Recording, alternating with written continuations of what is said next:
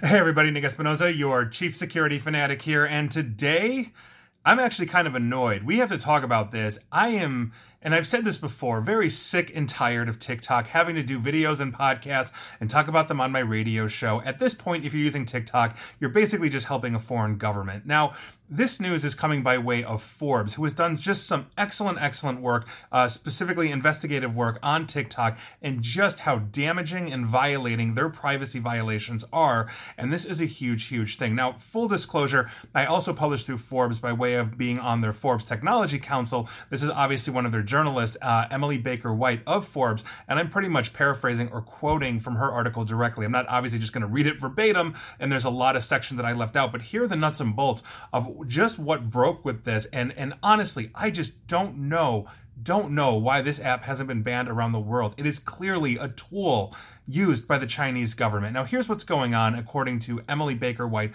of Forbes. An internal investigation by ByteDance, that's the parent company of TikTok, found that their employees were tracking multiple journalists covering them and improperly gained access to things like their IP address, their user data, and this was in an attempt to identify whether they had been in the same locales as ByteDance, aka TikTok employees. And according to the materials that were reviewed by Emily Baker White and Forbes, essentially TikTok employees tracked multiple Forbes journalists as part of a covert surveillance campaign, which was designed to unearth the source of leaks inside TikTok following basically a just on and on plethora of stories about essentially their links to China, not just them, BuzzFeed and a whole bunch of others. I have been talking about this until I am sick of talking about this, and I'm sick of talking about this. As a result of this investigation into these surveillance tactics, ByteDance fired Chris Lepitak, that's their chief internal auditor, who basically led their team responsible essentially for this. Now, a China-based executive, Song Yi,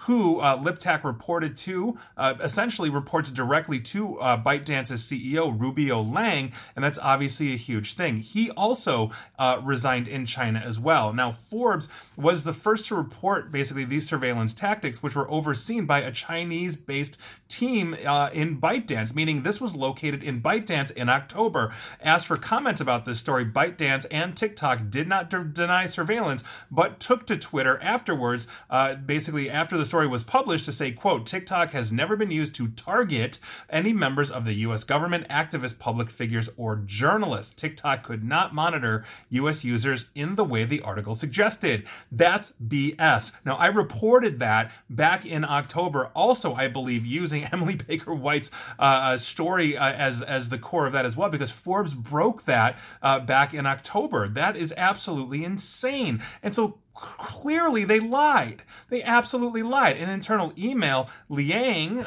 basically the CEO, acknowledged that TikTok has been used in exactly this way. Again, according to Forbes, quote, I was deeply disappointed when I was notified of the situation. I'm sure you feel the same. This is an internal email that he wrote that eventually was shared with Forbes. Quote, the public trust that we have spent huge efforts building is going to be significantly undermined by the misconduct of a few individuals. I believe this situation will serve as a lesson to us all, end quote.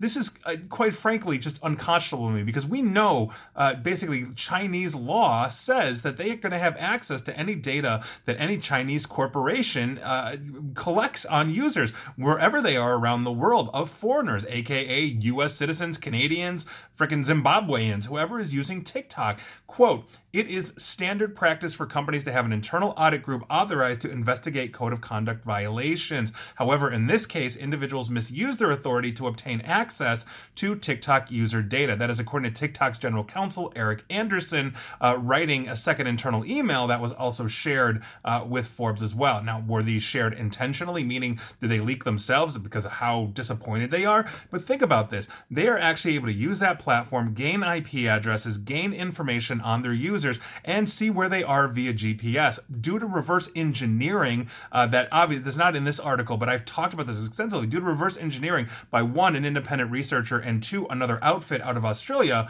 we know what this app does. It is basically turning on your GPS, pinging home, looking across the environment, meaning if you're on your home's internal network, it's looking for essentially the structure that your infrastructure is running, what devices you have, all these kinds of things. It is a surveillance tool first, not to mention the fact that as they are doing this, understand that they can do this, because if they were looking at Forbes journalists to see if they were in locations with other ByteDance employees, that means they're surveilling their own employees as well. They have thousands of employees that probably have TikTok on their phones, and they're getting that information as well. Many of them are going to be U.S. citizens because the Forbes journalists are mostly here in the United States, meaning they are now surveilling private U.S. citizens that happen to be in their employ. Did they sign that when they started the job saying, hey, you have to have TikTok on your phone? Are these company issued phones so they can do whatever they want?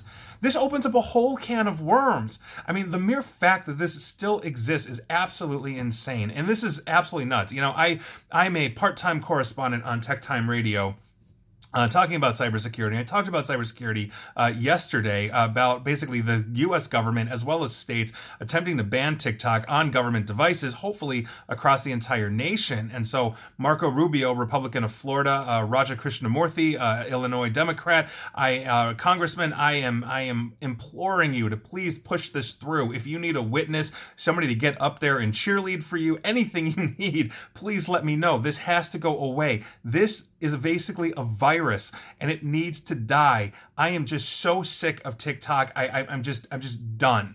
So there you go. That's your news of the day. And if you are using TikTok, understand you're just helping the Chinese government. That's all you're doing right now. That's all you're doing.